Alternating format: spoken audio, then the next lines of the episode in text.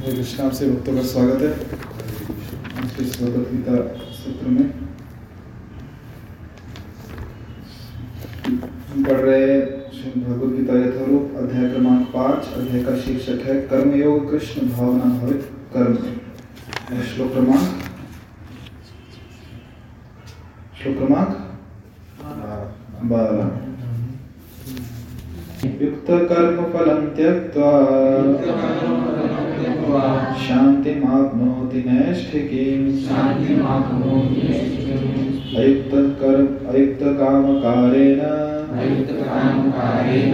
फले सक्तो निबध्यते। शब्द शर्त युक्त। युक्त। भक्ति में लगा हुआ। भक्ति में लगा हुआ। कर्म फलम कर्म फलम समस्त कर्मों के फल। समस्त कर्मों के फल। त्यक्त्वा। त्यक्त्वा। त्याग कर। त्याग कर। शांति। शांति। पूर्ण शांति को। पूर्ण शांति को। आपनोति आपनोति प्राप्त करता है। प्राप्त करता है। नैष्ठिकी। नैष्ठिकीम अचल। अचल। अयुक्त अयुक्त कृष्ण भावना से रहित। कृष्ण भावना से रहित। काम कारेण काम कारेण कर्म फल को भोगने के कारण। कर्म फलों को भोगने के कारण। फले फले। फल में फल में सक्त। सत्ता आसक्त आसक्त। निबद्धते निबद्धते। बनता है। बनता है। अनुवाद। निश्चल भक्त शुद्ध शांति प्राप्त करता है क्योंकि वह समस्त कर्म फल मुझे अर्पित कर देता है। किंतु जो व्यक्ति भगवान से युक्त नहीं है और जो अपने श्रम का फल कामी है वो बंध जाता है। तात्पर्य श्री रूपा जी द्वारा एक कृष्ण भावना भावित व्यक्ति तथा एक देहात्म बुद्धि वाले व्यक्ति में यह अंतर है कि पहला तो कृष्ण के प्रति आसक्त रहता है, जबकि दूसरा अपने कर्मों के फल के प्रति आसक्त रहता है। जो व्यक्ति कृष्ण के प्रति आसक्त रहकर उन्हीं के लिए कर्म करता है, वो निश्चय ही मुक्त पुरुष है और उसे अपने कर्म फल की कोई चिंता नहीं होती। भागवत में किसी कर्म के फल की चिंता का कारण परम सत्य के ज्ञान के बिना द्वैत भाव में रहकर कर्म करना बताया गया है। कृष्ण श्री भगवान है। कृष्ण भावनामृत में कोई द्वैत नहीं रहता। जो कुछ विद्यमान है वह कृष्ण की शक्ति का प्रतिफल है और कृष्ण सर्व मंगलमय है। अतः कृष्ण भावनामृत में संपन्न सारे कार्य परम पद पर हैं। वे दिव्य होते हैं और उनका कोई भौतिक प्रभाव नहीं पड़ता। इस कारण कृष्ण भावनामृत में जीव शांति से पूरित रहता है। किंतु जो इंद्र तृप्ति के लिए लाभ के लोभ में फंसा रहता है, उसे शांति नहीं मिल सकती। यही कृष्ण भावनामृत का रहस्य है। यह अनुभूति कि कृष्ण के अतिरिक्त कुछ भी नहीं है, शांति तथा अभय का पद है। हरे कृष्ण कोई भक्त है जो आज पहली बार आया आपका नाम? गणेश। और कोई? दूसरी बार? दूसरी बार है कि जो है बाकी सब पुरानी है।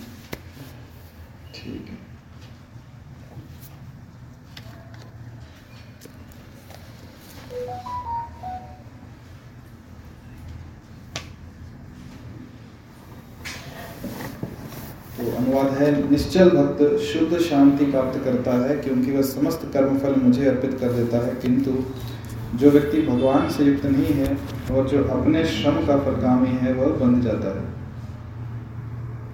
तो जो श्रृंखला चली आ रही है, क्या चली आ रही है श्रृंखला? कर्म के फलों से बंधना नहीं। उसी के सब चल रहे जैसे पिछले श्लोक में भी देखा था। कि योगी जन जो हैं वो आसक्ति से रहित होकर शरीर मन बुद्धि तथा इंद्रियों के द्वारा भी केवल शुद्धि के लिए कर्म करते हैं। और यहाँ कह रहे हैं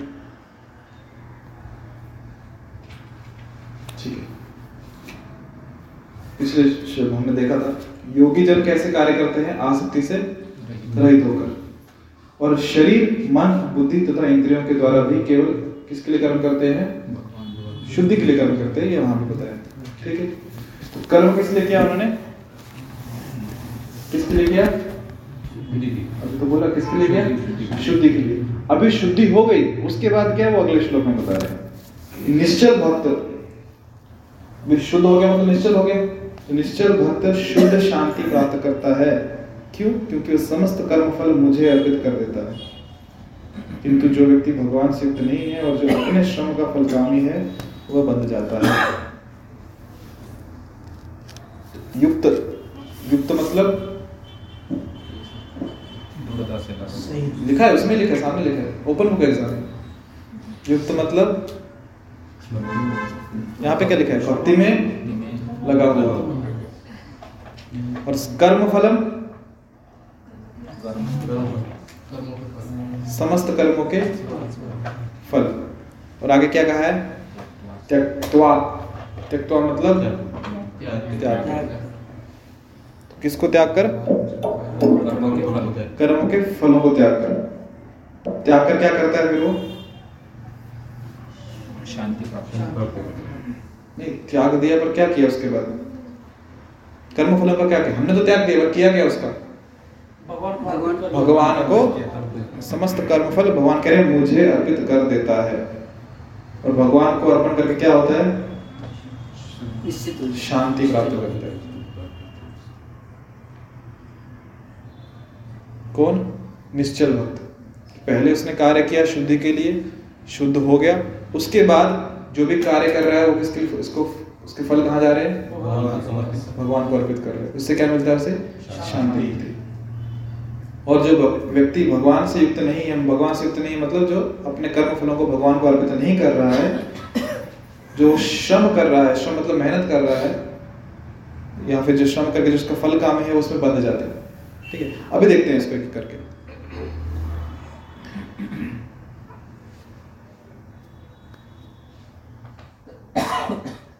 भगवान कह रहे हैं कि जो व्यक्ति अपने जो उसने कर्म किया उसका फल मुझे अर्पण कर देता है वो शांति को प्राप्त करता है।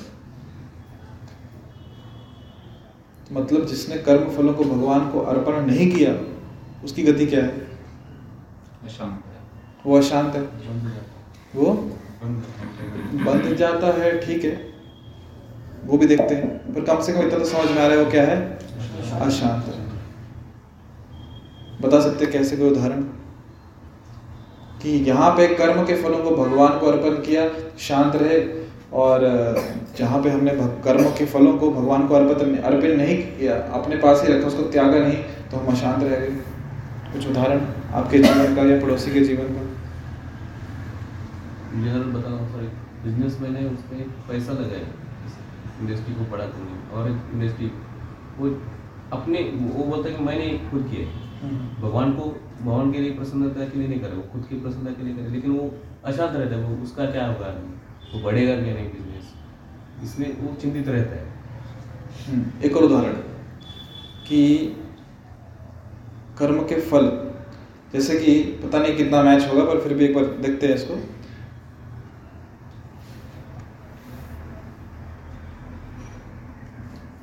अच्छा कर्म के फल हम त्यागते हैं। किसको देते हैं? भगवान को अर्पण करते हैं। क्यों अर्पण करते हैं? क्योंकि वो क्या है हमारे? स्वामी है। भोक्ताराम यज्ञ तपसाम जो हमने पढ़ा है। भोक्ताराम यज्ञ तपसाम आगे क्या है? सर्वलोक महेश्वरम सूर्यदम सर्वभूतानाम ज्ञातम हम शांति मृक्षते ये शांति का सूत्र। वापस इसी में कनेक्ट करता हूँ उसको। शांति कैसे? देते कर्मों का फल त्याग करके। तो भगवान क्या है? भोक्ताराम यज्ञ तपसाम यज्ञ मतलब यज्ञ जो आहुति थी वो। हाँ तो एक परिभाषा यज्ञ की है जो हमने यज्ञ में आहुति डाल दी उसे कहते हैं यज्ञ। और सम, अ, सिंपल साधारण परिभाषा कि जो भी हम कार्य कर रहे हैं कृष्ण या विष्णु की संतुष्टि के लिए उसे कहते हैं यज्ञ। तो यज्ञ क्या है? हर वो कार्य जो किसकी संतुष्टि के लिए हो भगवान की संतुष्टि के लिए हो वो क्या कहते हैं यज्ञ।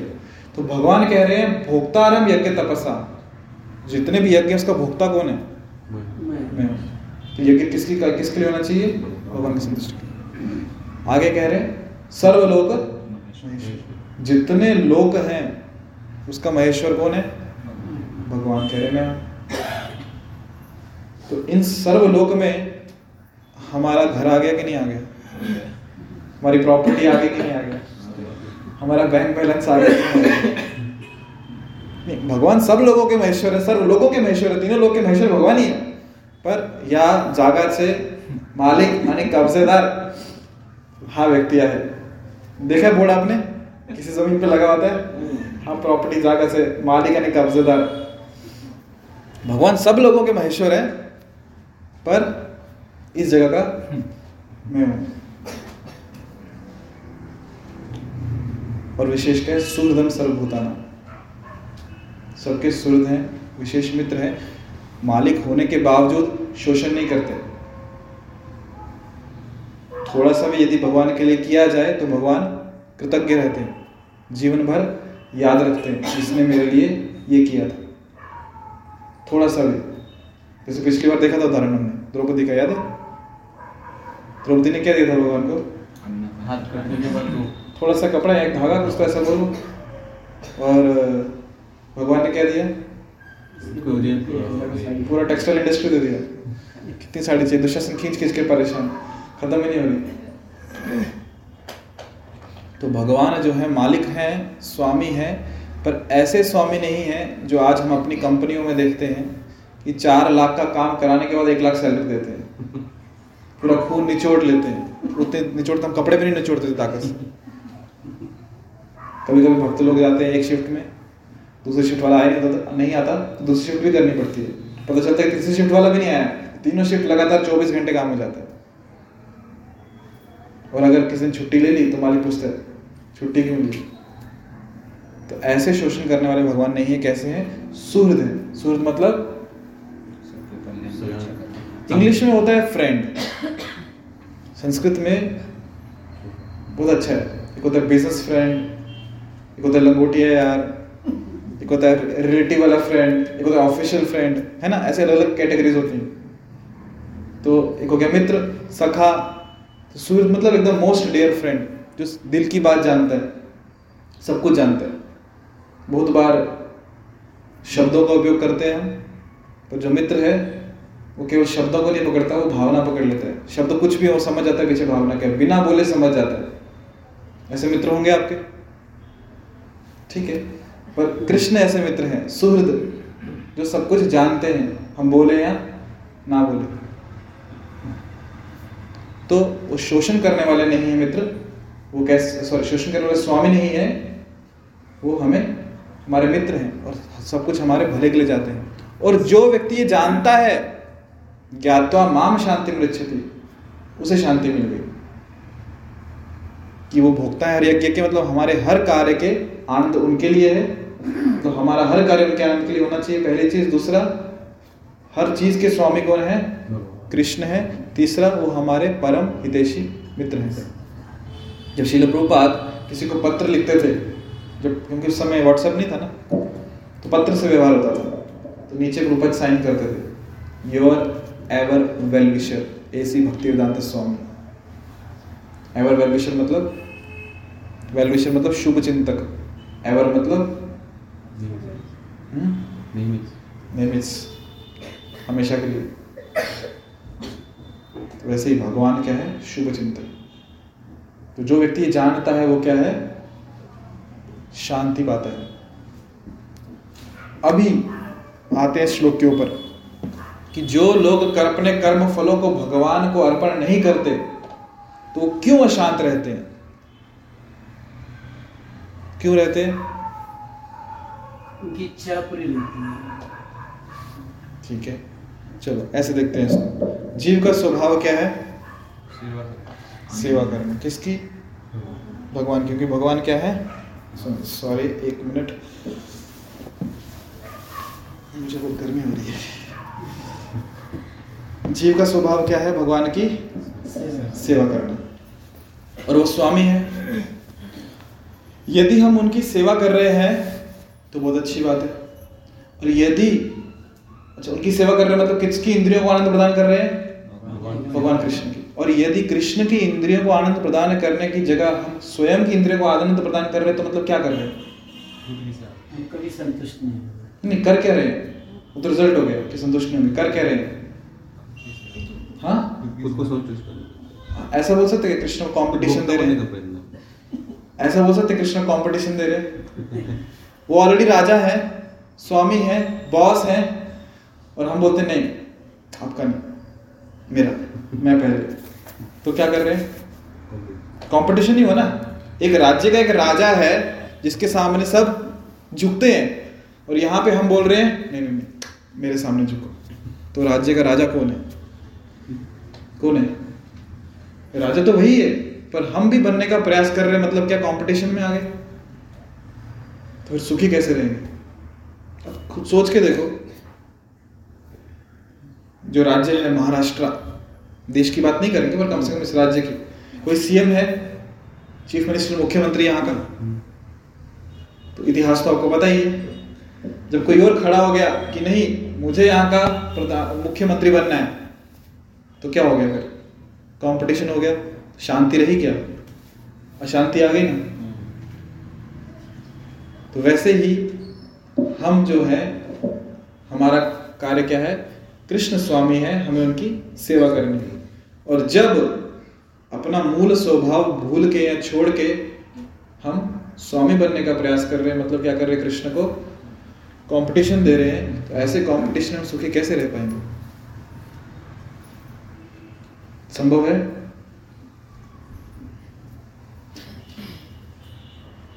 और विशेषकर क्योंकि हमारा वो स्वभाव नहीं है।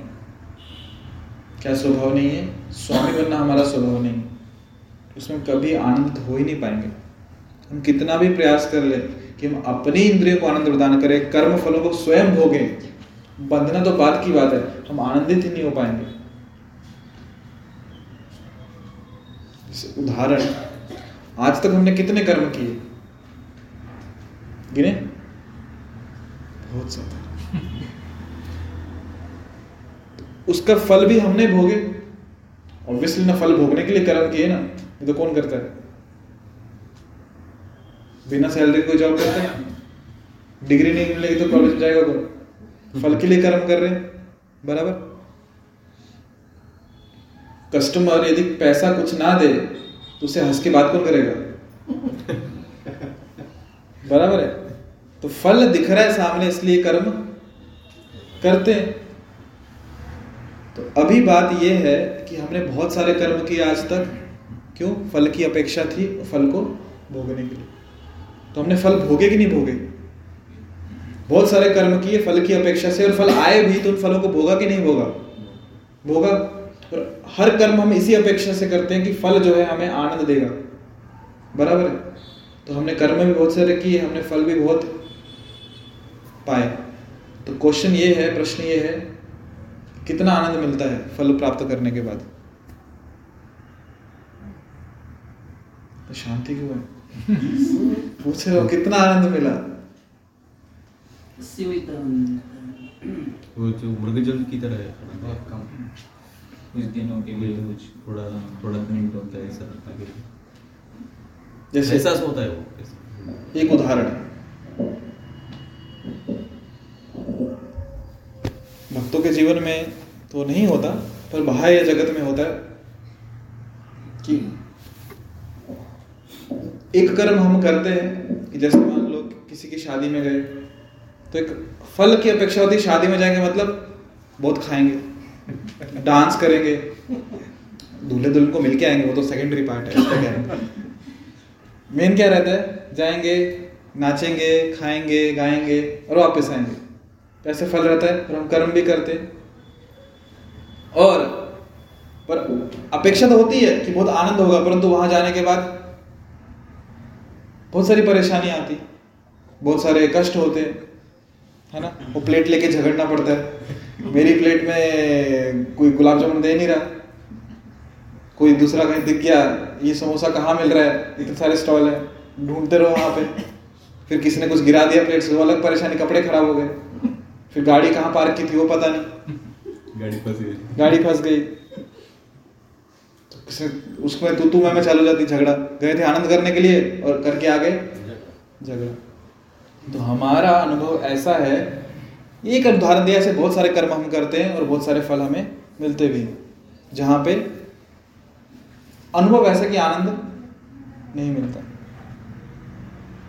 तो संसार का अनुभव आनंद कैसा है पता है क्या? जैसे हम इसको इस खाते ना क्या बोलते हैं इसको? खीर बना लो कोई दूध की चावल की या सेवई की खीर बना ली। मीठी लगती है। पर उसमें मान लो किसी ने रेत डाल दी बालू बालू बालू क्या बोलते हैं? वर्ड वर्ड वालू। हाँ। किसी ने वालू डाल दी रेत डाल दी फिर वो खीर खाएँगे कैसा स्वाद आएगा? मीठी लगेगी? मीठी लगेगी? कितने बोलते नहीं लगेगी? मीठी तो लगेगी दांत तोड़ देगी। रेत दांत टूट जाते क्या? कच कच कच कच होता है ना वो। रेत तो मीठ सॉरी खीर तो मीठी लगेगी। संसार में आनंद तो आता है, पर साथ साथ वो रेत का कच कच कर भी आता है। सब अच्छे से चल रहा था, बस ये बीच में हो गया, ये नहीं होना चाहिए था। सब अच्छे से होता पर ये कुछ हो गया। ये पर हमेशा बीच में आ जाता है। तो ऐसा अनुभव है। क्यों? क्योंकि कर्म के फलों को हम भोगना चाहते हैं। इसलिए परेशानी होती एक और बात। कर्म दोनों कर रहे हैं। एक निश्चल शुद्ध भक्त भी कर्म कर रहा है और एक बाहर का व्यक्ति बाहर का बोलने से अच्छा है कि जो अभक्त है वो भी कर्म कर रहा है। देखने में दोनों कर्म सेम दिखते हैं। पर एक अपने फल को भोगने का प्रयास कर रहा है और दूसरा अपने फल को क्या कर रहा है? त्यक्त्वा, त्याग कर भगवान को अर्पण कर रहा है। तो जो अर्पण कर रहा है, उसको टेंशन नहीं है शांत है। और जो अर्पण नहीं कर रहा शांत बोलने से अच्छा है उसको आनंद मिलता है क्योंकि भगवान को अर्पण किया। शांति की आकलस तेरा आनंद है। और जो अर्पण नहीं कर रहा भगवान को उस फल को स्वयं भोगना चाहता है या फिर ऐसे कहें वो अपनी इंद्रिय तृप्ति करना चाहता है वो बोलो ना। संतुष्ट संतुष्ट नहीं होता और क्या रहता है? अशांत रहता है। या फिर एंजाइटी भी रहती है। फल मिलेगा, नहीं मिलेगा, क्या होगा कि नहीं होगा? जैसे अभी पुष्प अभिषेक होके गया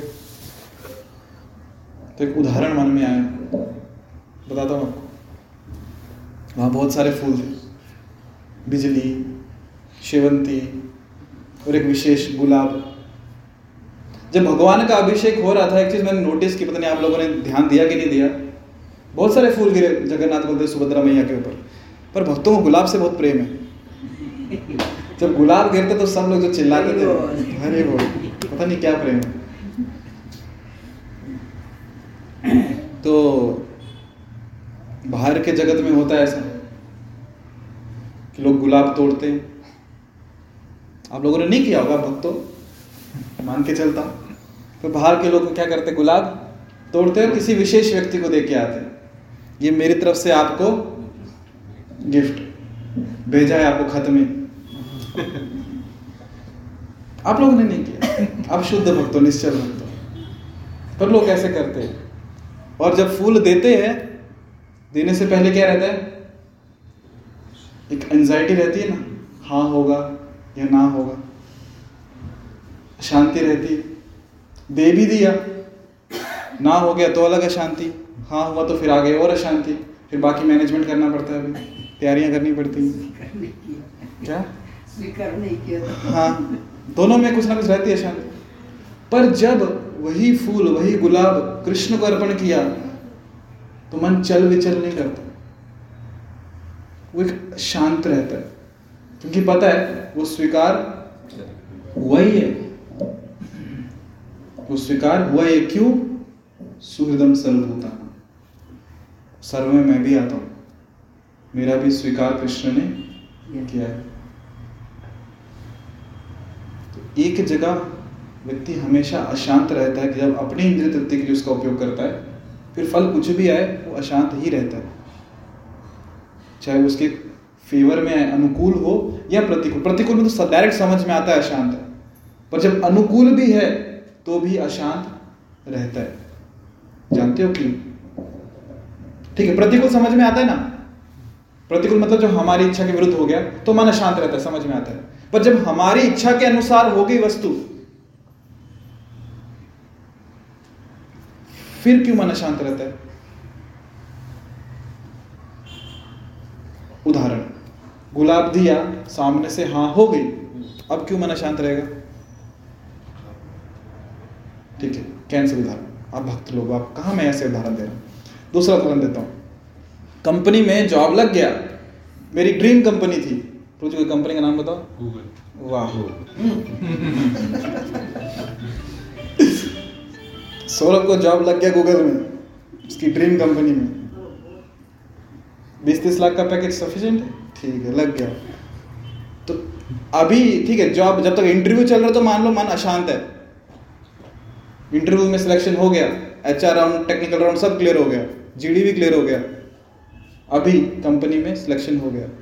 तो क्या अभी मन शांत रहेगा? हाँ या ना? क्यों नहीं रहेगा? जो लोग ना बोल रहे क्यों नहीं रहेगा? उत्तरदायित्व आएँगे। वाह ये भी अच्छा पॉइंट इसको डिस्कस करते हैं। पर मन क्यों शांत रहेगा? क्योंकि अभी एक डर मन में रहेगा कि जो मिला है कहीं खो ना जाए? हाँ। वो छूट ना जाए। है ना? जो लोग जॉब करते हैं अच्छे से जानते हैं कि जॉब तो मिल गया, पर छूट ना जाए। जॉब तो मिल गया, पर छूट ना जाए। तो अपनी जब कर्म के फल हम हमारी सेवा में लगा रहे हैं, अपनी इंद्रतृप्ति में लगा रहे हैं तो अनुकूल होने के बाद भी एक डर हमेशा रहता है कहीं छूट ना जाए। इसमें तो हाँ बोल दिया। पर घर वालों ने मना कर दिया तो? तो ये अंतर है। कृष्ण के संबंध में ऐसा कुछ नहीं। जब कृष्ण की इंद्रिय को तृप्त करने का प्रयास कर रहे हैं तो डर कुछ नहीं मन हमेशा शांत रहता है। कृष्ण अभय प्रदान करते हैं। अभय मतलब कुछ भय नहीं है। वो भजन है ना वैष्णव सॉन्ग क्या है वो? भज रे मन, श्री नंद नंदन। अभय चरनार रे मन भजन करो श्री नंद के नंदन का। नंद बाबा के पुत्र है कृष्ण। क्यों? उससे क्या होगा? उनके जो चरण अरविंद है, चरण कमल है, वो अभय प्रदान करते हैं व्यक्ति को घबराने की आवश्यकता नहीं है। माँ शुचा,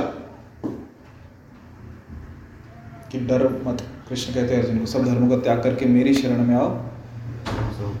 हम त्वर्व सर्व पापे भी मोक्ष श्यामी माँ शुचा। तो डरो मत। तो बात समझ में आ रही है? अंतर सॉरी बात छोड़ो। अंतर समझ में आ रहा है कि कर्म के फल जब हम अपनी इंद्रियों में लगा रहे हैं सेवा में तो क्या होता है मन? चंचल रहता है, शांत रहता है, परंतु वही फलों को जब कृष्ण की सेवा में लगा दिया तो मन शांत हो जाता है। क्योंकि वहाँ कुछ खोने का डर नहीं कृष्ण स्वीकार करते ही अच्छे से पता है। और दूसरा जो आपने उदाहरण दिया, उत्तरदायित्व। एक अभक्त भी उत्तरदायित्व लेता है।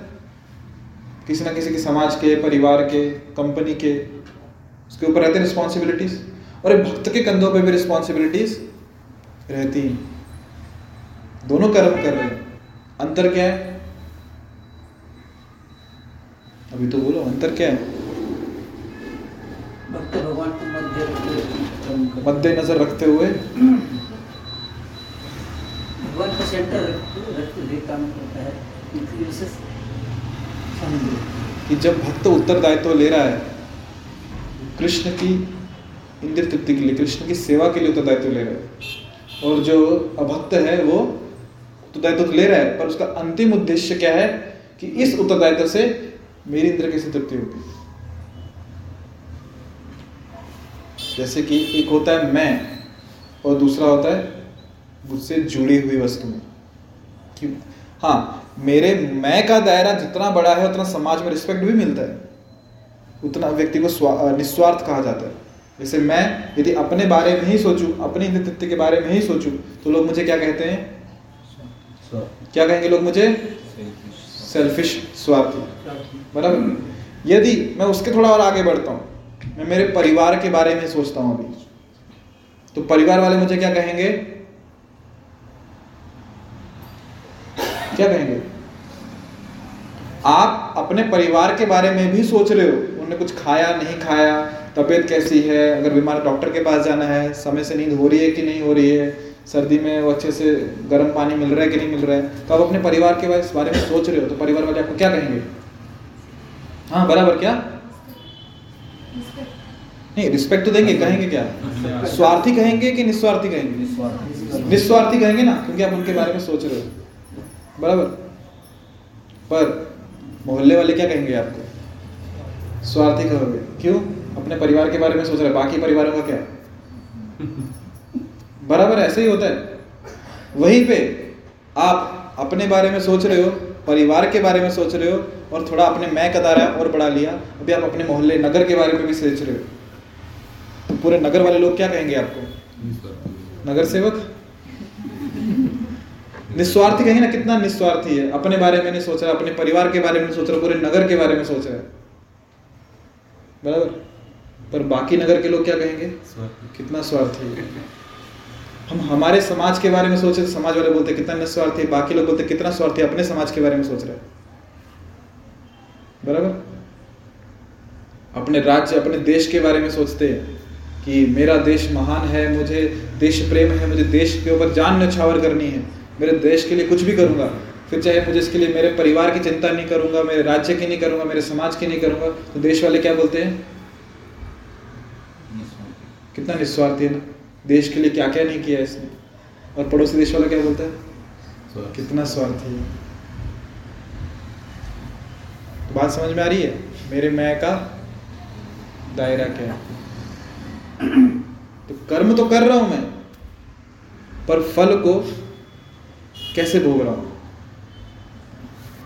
मैं के मतलब मैं भोग रहा हूँ, मेरे परिवार वालों के साथ भोग रहा हूँ, मेरे समाज वालों के साथ भोग रहा हूँ, परंतु भोग कौन रहा है?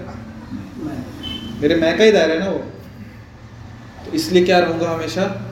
अशांत रहूँगा। हाँ मेरे मैं का दायरा जितना छोटा रहेगा, उतना ज़्यादा अशांत रहूँगा। ये बात भी सही है। मैं का दायरा जितना विशाल होगा, जितना बड़ा होगा, उतनी अशांति कम होगी, पर होगी। पर इतना जब बड़ा ही रहे तो मैं के दायरे को इतना बढ़ा देते ना, कि मैं किसका हूँ? कृष्ण का। जब कृष्ण का हूँ तो जो वसुदेव है, वो क्या है? कहते ना अहम निज परो वेति गणना लघु चेतसाम विशाल चरिता नाम वसुदेव कुटुंबकम कि ये मेरा है, ये तेरा है। ये लघु चेतसाम जिनकी बुद्धि छोटी होती है, ऐसे लोग सोचते हैं। जो विशाल हृदय के होते हैं कि सब क्या देखते हैं कि सब क्या वसुदेव कुटुंबकम सब भगवान के अंश हैं तो मुझे सबकी सेवा करनी है। और कैसे संभव है, जब हम जानते हैं कि मूल कौन है पिता? कृष्ण है, उनकी सेवा करनी है। जब कृष्ण की सेवा करेंगे तो शांत रहेंगे हाँ तो बात है उत्तरदायित्व की। तो भक्त भी उत्तरदायित्व लेता है, अभक्त भी उत्तरदायित्व लेता है। और भक्त का जो उत्तरदायित्व है, किस किस बेसिस पे वो जानता है कि केंद्र कौन है? कृष्ण। मुझे कृष्ण की सेवा करनी है और कृष्ण की सेवा जो मैं उत्तरदायित्व ले भी रहा हूँ, उन उत्तरदायित्व में कृष्ण की सेवा कितने अच्छे से हो सकती है। जैसे परिवार का उत्तरदायित्व। तो भक्त जानता है कि उत्तरदायित्व मैं तभी अच्छे से निभा पाऊँगा यदि मैं भी कृष्ण की सेवा करूँ और जो मुझ पर निर्भर है, उनको भी कृष्ण की सेवा में लगाऊँ। वही वास्तव में क्या है? उत्तरदायित्व। ये तो गया परिवार का। जो लोग कंपनी में है, जिनके ऊपर कंपनी का उत्तरदायित्व है, वो लोग यहाँ तक देखते हैं कि ठीक है, मैं तो भक्ति कर रहा हूँ, मैं तो कृष्ण का आश्रय ले रहा हूँ। मेरी कंपनी वाले कैसे भगवान की सेवा में लग सकते हैं? तो यहाँ तो कंपनी में कोई प्रवचन या क्लास, लेक्चर को वैसा कुछ अरेंजमेंट करते हैं या कंपनी भगवत गीता का वितरण करवाते हैं? कुछ ना कुछ मार्ग से जिनका जो, जिसमें जो मैंने उत्तरदायित्व लिया है, किस तरह कृष्ण भावना में और बेहतर कर सकूँ जिससे उन लोगों को भी भगवान की सेवा करने का अवसर मिले, जिसके कारण मैं शांति प्राप्त करूँ? उस दिन भक्तों ने सेवा की पुष्प अभिषेक को, फूल तोड़े, बराबर? शांति मिली कि अशांत थे? शांति। अनुभव हुआ ना कि सेवा में कैसी शांति मिलती? तो ये तो कुछ बताने की आवश्यकता नहीं, आपका स्वयं का अनुभव। किंतु जो व्यक्ति भगवान से युक्त नहीं है और जो अपने श्रम का फल कामी है, वह बंद जाता है। चलो, ये समझ में आ गया क्यों क्यों भक्त शांत रहता है और जो अभक्त है, वह अशांत रहता है। समझ में आ गया? कौन बताएगा? तो किस किस को समझ में आ गया? आ गया। ठीक है अभी आप में से कौन बताएगा? क्यों भक्त शांत रहता है और अभक्त अशांत रहता है? भक्त शांत क्यों रहता है? क्योंकि वो जो अपना कर्म करता है वो भगवान के समर्पण समर्पित करता है और उससे छुटकारा पा लेता है। हम्म। तो इसी वास्ते वो शांत रहता है। लेकिन अभक्त जो अपने खुद के लिए खुद भोगने के लिए वो कर, करता है उससे वो उससे वो शांति नहीं प्राप्त कर सकता क्योंकि उसको आ, उसे डर डर लगता है कि वो उसे खो ना देगा। और वो ज़िम्मेदारी से भी घबराता है इस वक्त वो अशांत रहता है। ओके। और कोई? भक्त जो कर्म करता है वो भगवान की प्रसन्नता के लिए करता है। इसलिए उसे पता रहता है कि मेरे कर्म से भगवान संतुष्ट हो गए हम्म। और भक्त जब कर्म करता है तो वो खुद की संतुष्टि के लिए करता है। लेकिन उसको ये भी पता रहता है कि इसके साथ में ये इस- इसका जो फल आएगा वो तो बाद में दूसरे में इसको शेयर करेंगे दूसरों के लिए भी ये देना पड़ेगा। तो उसको खोने की वजह से वो अशांत रहता है हम्म। और कोई कुछ ऐड करना चाहता है? अब तो जो भी काम काम करता है उसकी कामना रहती है उसकी एक लालसा रहती है। और वो जो इच्छा फल है फल उसको प्राप्त नहीं हुआ उसको जो फल प्राप्त नहीं हुआ होता है तो उसके मन में उद्वेग निर्माण हो जाता है कि वो अशांत हो जाता है। जैसे भक्त कोई ये भक्त रहता है तो भक्त जो भी काम करता है वो भगवान को समर्पित होकर काम करता है। इसकी वजह से जो भी फल उसको मिलता है तो उसको भगवान का आशीर्वाद समझ के या प्रसाद समझ समझ के वो उसको सहज ग्रहण कर लेता है। ओके अ, जो भक्ति में कर्म वो करते रहता है। और कहीं वक्तों कुछ समझ में आया कुछ नया? जैसे आपने उदाहरण दिया था सर्विस का कोई अगर जो भक्त है तो भगवान भक्त को जो सर्विस लगती है तो वो उसमें खुश रहता है। उसको पता है कि अगर कल ये छोड़ भी जाए तो भगवान अपनी दूसरी जगह अपने को निश्चित ओके बहुत बढ़िया। और कोई माता जी में से? क्यों? भक्त शांत है और अभक्त शांत है। देखो सही उत्तर गलत उत्तर कुछ नहीं है। आपको जो समझ में आया वो बोलो बस। भक्त तो भगवान पे छोड़ देता है। क्या छोड़ देता है? ओके भगवान पे आश्रित है। ओके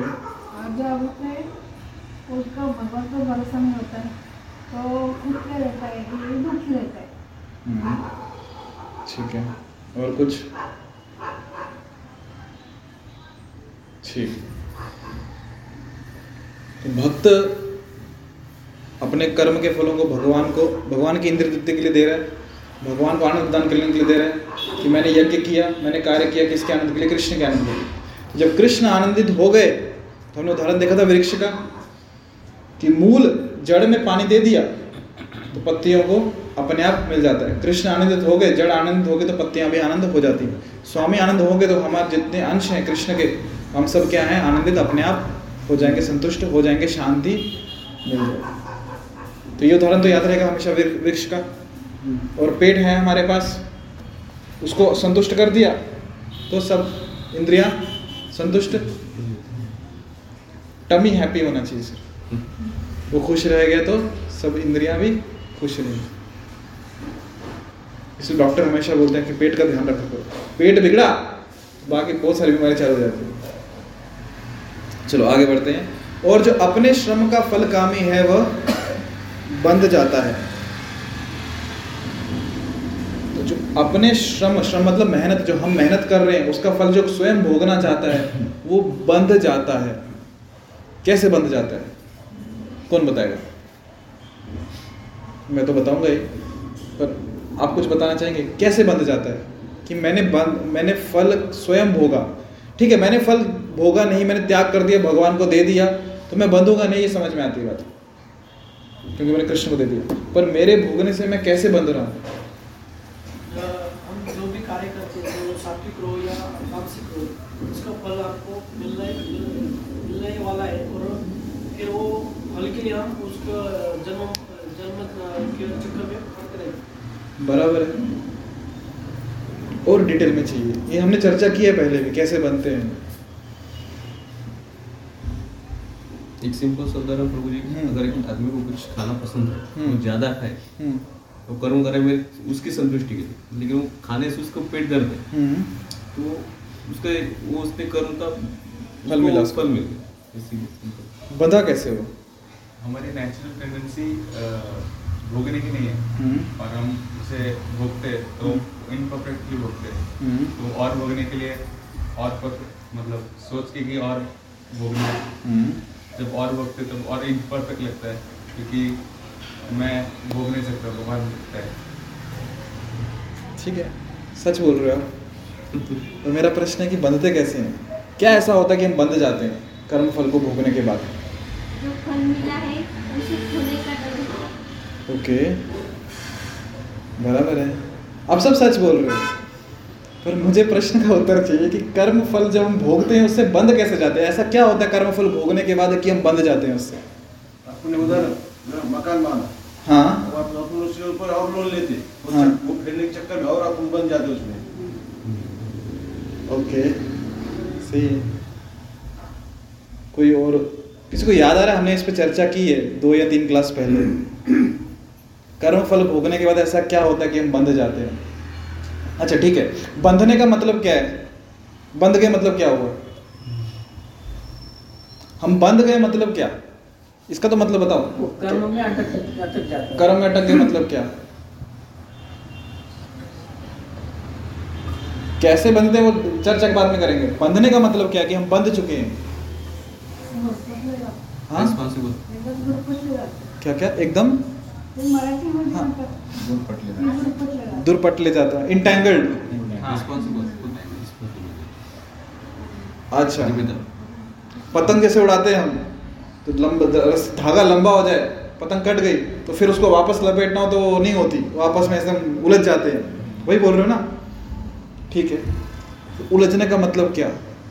किसमें उलझते हैं? हम जब कोई कर्म करते हैं तो उसका कुछ टेस्ट हमें मिलता है हमें उसका हम्म। ये मिलता है। हम्म। तो हम वो बार बार करने का प्रयास करते हैं प्राप्त करने का। धन्यवाद रोज यही आंसर चाहिए था मुझे। कि हम पानी पूरी याद है सबको? याद है या फिर से खानी है? हम कर्म करते हैं। क्या होता है? पानी तो आ गया होगा अभी तक मुँह में हम कर्म करते हैं उसका फल भोगते हैं तो वो फल जो है मन पे क्या छोड़ के जाता है? छाप छोड़ के जाता है ना? वो छाप क्या करता है दोबारा? आसक्त हो गए उस छाप से उसके बाद क्या होता है? इच्छाओं का निर्माण होता है अगली बार। तो ये ऐसे बोले हम उलझ गए। चेन रिएक्शन हमने कर्म किया फल भोगा फल की छाप मन पे पड़ गई अगली बार वही फल की छाप क्या करेगी? कि नई इच्छा देगी कि दोबारा चलते पानीपुरी ठेले के पास टपरी के पास बहुत अच्छी पानीपुरी देते हैं। क्या आलू और दही लगाता है उसमें? एडिट होते क्या? एडिक्ट एडिक्ट हो होते एडिक्ट ऐड होते हैं। एडिक्ट एडिक्ट एडिक्ट अच्छा एडिक्ट होते हैं। सवय हम्म, लत लग जाती है। आदत पड़ जाती है। धन्यवाद। तो बराबर है। कर्म के फल जब हम भोगते हैं उससे मन पे क्या पड़ती है? छाप पड़ती है और वही छाप आगे चल के नई इच्छाओं का निर्माण करती है। फिर हम उस इच्छा को पूरी करने जाते हैं और वो इच्छा का फल भी क्या करता है? छाप छोड़ के जाता है। तो ऐसे ही चल, चलते जाता है। इट गोज ऑन परपेचुअली निरंतर चलते रहता है वो अनंत कब तक चलेगा पता नहीं। तो ऐसे हम क्या होते हैं? किसमें बनते हैं? बंध गए मतलब क्या हुआ? तो कैसे बंधते हैं वो समझ में आ गया।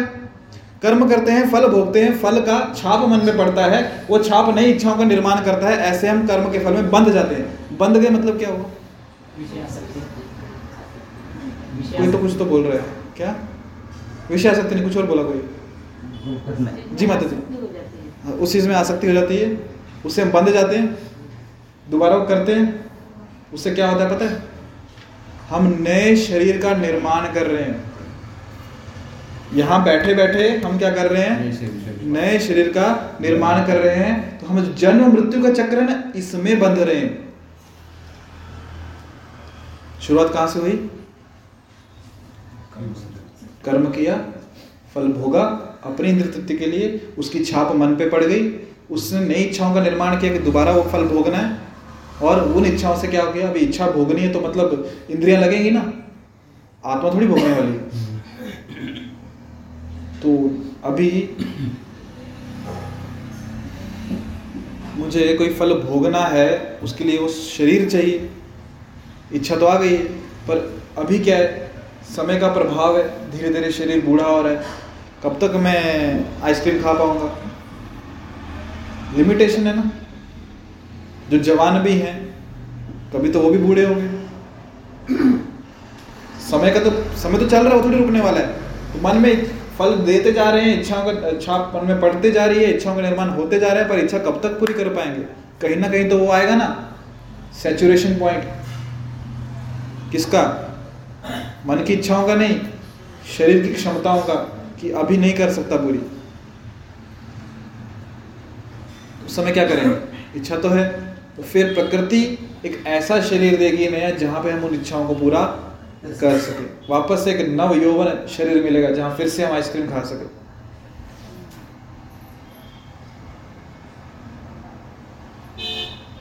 ये क्या हुआ? हम बंद गए मुक्ति के चक्कर में। इच्छा है। एक बंगला बनाऊँ न्यारा। बहुत बड़ा सा अच्छा बंगला बनाऊँ। उसमें बेडरूम ऐसा हो हॉल लिविंग रूम ऐसा हो पर क्या करूँ? सैलरी मेरी दस हज़ार है। पर इच्छा मन में अभी भी तो इस जन्म में नहीं पूरी होगी। तो अगली बार फिर से आएँगे। क्यों? बंगला बनाने के लिए। बंद गए कि नहीं बंद गए? जैसे एक बार मुझे उनका नाम नहीं याद भक्त का। एक प्रवचन में सुन रहा था मैं, एक महाराज बोले ऐसे बातों बातों में कि संस्कृत सीखनी थी मुझे। क्या सीखना था? संस्कृत सीखनी थी शास्त्र पढ़ने में सीखना आसानी होती। है तो भूरिजन प्रभु उनको बोले, ये इच्छा भी दोबारा ला सकती है यहाँ पे? संस्कृत सीखने की इच्छा है ना? दोबारा ला सकती है आओ दोबारा वापस भौतिक जगत में जन्म मृत्यु के चक्कर में सीखो संस्कृत।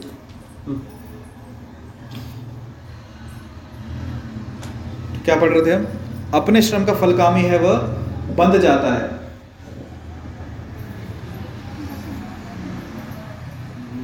को कीजिए। ये अपने श्रम का फल कामी बंद जाता है। ये समझ में आया? बंद जाता है मतलब किसमें बंधता है वो? जन्म मृत्यु के चक्कर में बंध जाता है। और एक बार जन्म मृत्यु के चक्कर में बंध गया मतलब तीन गुणों में बंध गया सत्व रजतम गुण में। और कैसे बंधता है? कर्मों से। कर्म से बंधता है पर फल जब भोगा तो कैसे बंधा वो? इच्छा कहाँ से आई।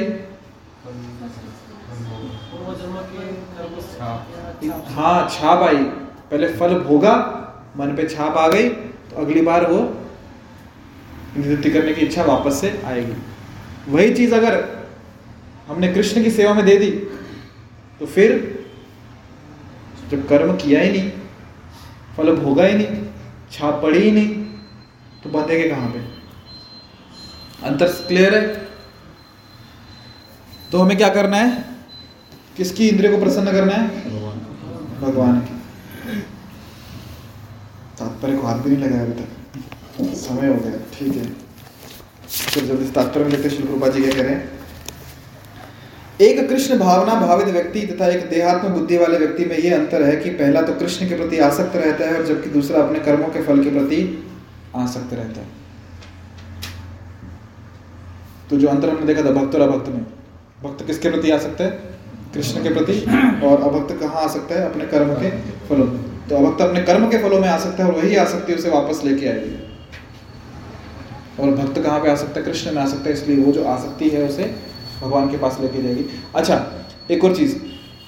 हम हमेशा कहते हैं, आसक्ति बहुत बुरी है, आसक्ति को त्याग देना चाहिए। कहते हैं ना, संभव है क्या? हम, हमारी आसक्ति को कभी त्याग नहीं सकते। बस ये देख सकते हैं, आसक्ति कहाँ लगानी है। वही जो कपिल देव, माता देवदेव कहते हैं, प्रसंगम अजरम पाशम, आत्मना कव्य विदु सर, साधु क्या था वो आगे? किसी को याद है श्लोक? स साधु सुकृतु मोक्ष द्वारा अपावृतम। कि आसक्ति जो है माता बोलती है ना देवती माता कपिल देव को कपिल देव मतलब वो भगवान के अवतार हैं। दूसरे वाले कपिल देव मत सोच लेना। कोई भरोसा नहीं। तो माता देवहूति को कह माता देवहूति कपिल देव को कहती हैं कि जो आसक्ति से कैसे बचे? तो कपिल देव कहते हैं कि आसक्ति को कहाँ लगाओ? आप बराबर कह रहे हो, आसक्ति बाँध देती है। पर आसक्ति को यदि साधु पुरुषों में लगाई, साधु मतलब कौन? जो भगवान की भक्ति में, सेवा में लगे हैं, वो साधु। तो अपनी आसक्ति ऐसे व्यक्तियों में लगाई, जो भगवान की प्रेम में, सेवा में लगे हैं तो क्या होगा? ये आसक्ति बांधने वाली नहीं है। ये आसक्ति मोक्ष के, मुक्ति के द्वार खोल देने वाली है। आसक्ति वही है। बस लगाना कहाँ पे है? वो हमारे हाथ में। देखो, भक्ति कितनी अच्छी है। हर चीज़ को सेवा में लगा सकते हैं। आसक्ति को भी सेवा में लगा सकते हैं। गुस्से को भी सेवा में लगा सकते हैं। हनुमान जी ने लगाया ना गुस्से को सेवा में? पूरी लंका को चला दिया। द्वेष को भी, द्वेष से बचना चाहिए बोलते ना, द्वेष को भी सेवा में लगा सकते हैं। कैसे? जो कृष्ण से द्वेष करते हैं, जो भक्त नहीं है, उनसे द्वेष करके हमारा द्वेष भी सेवा में लगता है। ऐसे हर चीज़ सेवा में लगती है, फिर कभी चर्चा करेंगे, पर आगे बढ़ते हैं कि आसक्ति कहाँ पे लगानी है?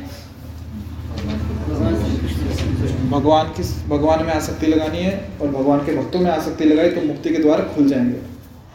क्योंकि आसक्ति को हम त्याग नहीं सकते। जो व्यक्ति कृष्ण के प्रति आसक्त रहकर उन्हीं के लिए कर्म करता है, वह निश्चय ही मुक्त पुरुष है और उसे अपने कर्म फल की कोई चिंता नहीं होती। भागवत में किसी कर्म के फल की चिंता का कारण परम सत्य के ज्ञान के बिना द्वैत भाव में रहकर कर्म करना बताया गया है। फल की चिंता हमें होती है। कारण क्या है? परम सत्य के ज्ञान के बिना द्वैत भाव में रहकर कर्म करना बताया गया है। कृष्ण श्री भगवान है, कृष्ण भावनामृत में कोई द्वैत नहीं रहता। द्वैत का मतलब समझते हो? द्वैत मतलब? दो। तो कृष्ण भावना में कोई द्वैत नहीं रहता, कोई दो नहीं है। क्योंकि सब कुछ कहाँ से आ रहा है? कृष्ण से ही आ रहा है। तो इसलिए सब कुछ किसकी सेवा में लगना चाहिए? कृष्ण की सेवा में लगना चाहिए। तो अक्सर बहुत बार लोग कहते हैं कि ये बुराई कहाँ से आ रही है? मतलब कोई दूसरा शैतान होगा जो बुराई देता है ऐसे बाकी धर्म में होता है? या फिर आ, किसी वस्तु को हम भगवान की सेवा में लगा पाएँगे कि नहीं लगा पाएँगे? जैसे हम देखा क्रोध जो है क्रोध है द्वेष है। तो भक्ति में द्वैत तो कुछ भी नहीं है। सब कृष्ण से यार इसलिए हम सब कुछ कृष्ण की सेवा में लगा सकते हैं। ऐसा कोई वस्तु नहीं है कोई अवस्था नहीं है कोई भाव नहीं है जो कृष्ण की सेवा में नहीं लग सकता। सब कुछ कृष्ण की सेवा में लगता है इसलिए कि, किसी भक्ति में कोई द्वैत जो कुछ विद्यमान है वह कृष्ण की शक्ति का प्रतिफल है और कृष्ण सर्व मंगलमय है। बाह्य दृष्टि से लग सकता है कि कुछ तो गलत हो गया अपशकुन हो गया। बहुत बार ऐसा होता है ना कि अपशकुन हो गया। कृष्ण सर्व मंगलमय है। कृष्ण किसी का वध भी कर देते हैं किसी को मार भी देते हैं तो भी मंगलमय है। उसका उद्धार हो जाता है। जैसे बहुत बार जब किसी को आशीर्वाद दिया जाता है तो भक्त लोग सोच देखते हैं कि ये दाहिने हाथ से आशीर्वाद दे रहे हैं कि बाएँ हाथ से दे रहे हैं? लेफ़्ट है कि राइट हैंड है? ये दाएँ हाथ से देना तो बहुत शुभ होता है, बाएँ हाथ से मत दो, अशुभ होता है। भगवान सर्वमंगलमय है, उनका बाएँ हाथ क्या और दाएँ हाथ क्या? शुभ ही शुभ है। अभी सुदर्शन है। जब हम जगन्नाथ बलदेव सुभद्रा मैया के दर्शन करते हैं, सुदर्शन कहाँ पे है? भगवान के लेफ़्ट साइड में तो अशुभ हो गया क्या? भगवान के संपर्क में कुछ भी है, वो अशुभ या शुभ? सब शुभ ही किसी व्यक्ति के पाँव को हाथ लग जाए तो क्या करते हैं? अपना हाथ धो लेते हैं ना? तो कृष्ण के चरणों को हाथ लग गया तो? बहुत भाग्यशाली हाथ लग गया तो ऐसे बोल रहे जैसे कि हम बहुत रोज अवसर मिलता है हाथ लगाने का। तो कृष्ण सर्व मंगलमय है, उसमें कुछ भी अशुभ नहीं है। अतः कृष्ण भावनामृत में संपन्न सारे कार्य परम पद पर हैं। वे दिव्य होते हैं और उनका कोई भौतिक प्रभाव नहीं पड़ता। बाह्य जगत में देखा जाता है, कोई व्यक्ति किसने एमबीए किया है और किसी कंपनी में मैनेजमेंट का काम कर रहा है तो उसे बहुत सम्मान मिलता है। क्यों? मैनेजमेंट है। और कोई व्यक्ति चपरासी का काम कर रहा तो निचले दर्जे का और भगवान की भक्ति में जो मैनेजमेंट भी कर रहा है, वो भी भक्त है, भगवान को प्रिय है, और जो चपरासी भी है, चपरासी मतलब कोई छोटा मोटा का सेवा कर रहा है, वो भी भगवान को उतना ही प्रिय है। से उदाहरण चेतन चरितमृत में आता है कि जब भगवान श्री चैतन्य महाप्रभु महाप्रकाश लीला कर रहे थे। तो महाप्रकाश लीला में सबको कृपा बांट रहे थे। तो वहाँ पे एक भक्त थी दुखी। वो क्या कर रही थी? भगवान की सेवा में जेल लाते थी। मतलब फोर ग्रंट फोर फोर फ्रंट में नहीं थी वो। कोई दिख, किसी कोई दिखता भी नहीं था कि सेवा कर रही है। बैकग्राउंड में सेवा करती थी उसे। पर भगवान ने उसको बुलाया उसको बुलाओ। क्यों? सेवा कर रही है। उसको कृपा दी। सब क्या है? शुभ है, सब सर्व मंगलमय है, कुछ छोटा बड़ा नहीं है। कोई भौतिक प्रभाव नहीं पड़ता उसको इस कारण कृष्ण भावनामृत में जीव शांति से पूरित रहता है। तू जो इंद्र दत्ति के लिए लाभ के लोभ में फंसा रहता है, उसे शांति नहीं मिल सकती। यही कृष्ण भावनामृत का रहस्य है। यह अनुभूति कि कृष्ण के अतिरिक्त कुछ भी नहीं है, शांति तथा अभय का पद है। कृष्ण के अलावा कुछ भी नहीं है। जिसने व्यक्ति ने, जिसने जान लिया, उसको शांति मिलेगी और अभय मिलेगा। मतलब उसको डरने की आवश्यकता नहीं है। कि कृष्ण के अलावा और कुछ भी नहीं ये बात सुनने में अच्छी लग रही है, पर समझने को बहुत टाइम लगता है कृष्ण के अलावा कुछ भी नहीं है। जब भी हम इंद्र तृप्ति करने जाते हैं, अपने इंद्रिय को संतुष्ट करने का प्रयास करते हैं तो याद रखना वो तभी कर पाते हैं जब कृष्ण को भूल पाते हैं। जब तक स्मरण में है कृष्ण के अलावा कुछ नहीं है, हम इंद्र तृप्ति भी नहीं कर पाएँगे।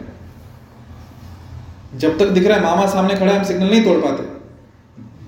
सिग्नल पे वही देखते हैं कि मामा है कि लाइट है? क्या देखते हैं? क्योंकि वो वहाँ खड़ा तो हम अपने इंद्रिय के अनुसार नहीं चल पाएँगे। तो वैसे ही यदि ये समझ में आ गए कि कृष्ण के अलावा कुछ भी नहीं है तो अपनी इंद्र तृप्ति नहीं करेंगे हम किसकी तृप्ति करेंगे? कृष्ण की इंद्रिय तृप्ति करेंगे कृष्ण की सेवा करने का प्रयास करेंगे। तो हम क्या करते हैं? जब इंद्रिय तृप्ति करनी है थोड़ी देर के लिए भूल जाते हैं कृष्ण है कि नहीं द्वैत भाव लेके आते हैं। तभी तो कर पाते ना। जब ये ज्ञान समझ में आ गया कि द्वैत कुछ है नहीं तो नहीं कर पाएँगे। बिल्ली को देखा कभी दूध पीते हुए? देखा है? आँख बंद करके पीती है। क्यों? कोई नहीं देख रहा मुझे। हमने आँख बंद कर ली। कृष्ण नहीं है मतलब कृष्ण गायब हो गए क्या? हमने आँख बंद कर ली। किसने लाइट नहीं जलाई यहाँ पे? अंधेरा है। सत्य बदल गया क्या? तो ये ज्ञान यदि समझ में आ जाए, कृष्ण के अतिरिक्त कुछ भी नहीं है तो ही हम क्या होंगे? शांति को प्राप्त करेंगे और अभय को क्योंकि डर भी क्यों लगता है? डर क्यों लगता है? अज्ञान के कारण लगता है? कुछ खो जाए इसलिए डर लगता है? जब पता है कृष्ण, सब कुछ कृष्ण ही है, सबका स्रोत वही है, कृष्ण है व्यू नकोश में तुझे पाटेशिया है, कृष्ण ये सब बोल रहे हैं, फिर डर किस बात का?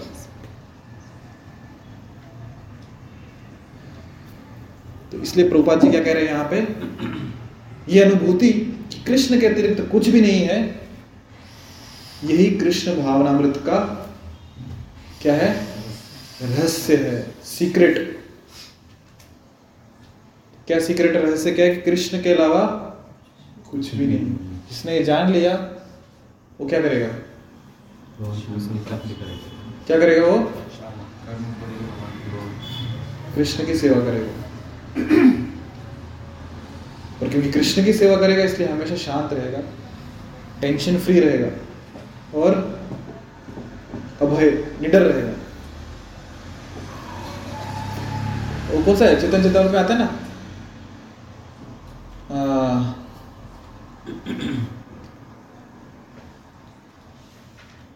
भक्ति मुक्ति सिद्धि कामी सकले अशांत।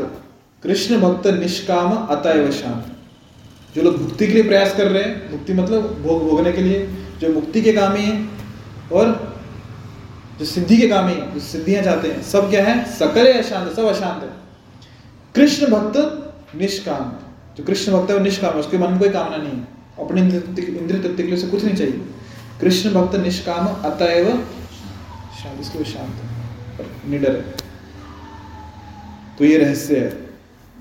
रहस्य समझ में आ गया सबको? कृष्ण के अलावा कुछ भी नहीं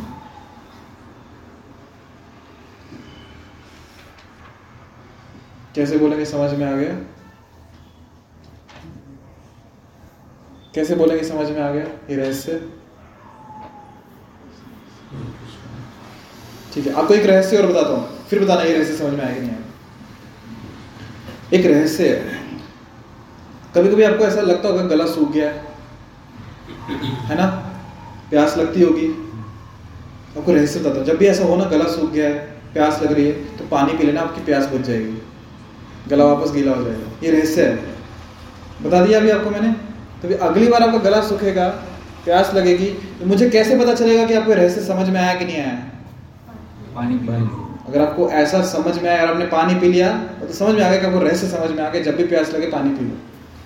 अभी आपको ये रहस्य समझ में आया कि नहीं आया कि कृष्ण के अतिरिक्त अन्य कुछ भी नहीं? कैसे पता चलेगा? हरे कृष्ण हरे हरे कृष्ण। कृष्ण, कृष्ण हरे हरे। हरे राम हरे राम राम राम हरे हरे। मर्म पकड़ लिया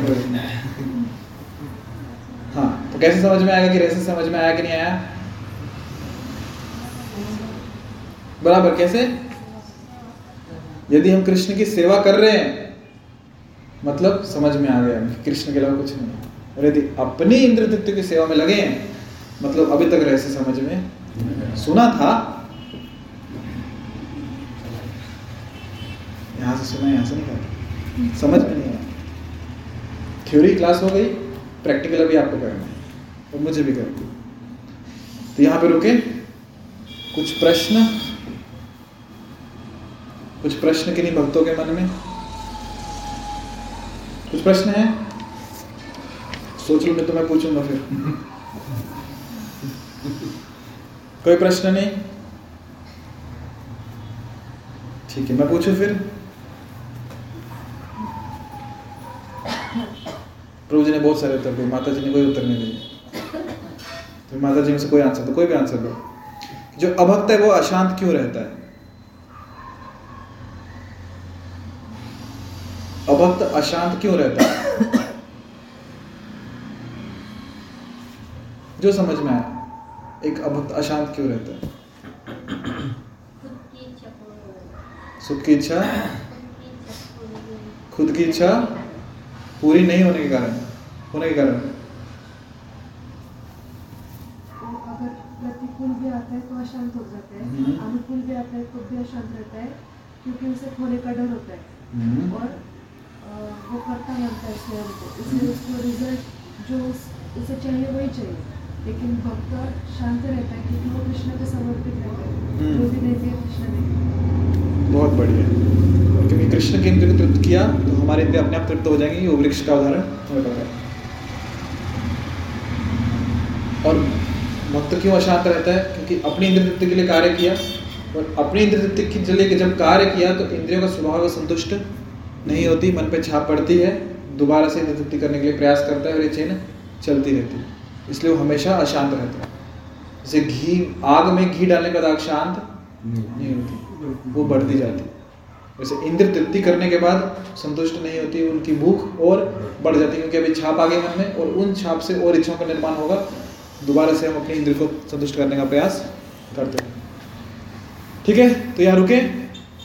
श्री भगवद गीता की जय श्री गोपाल की। जय हरे कृष्ण।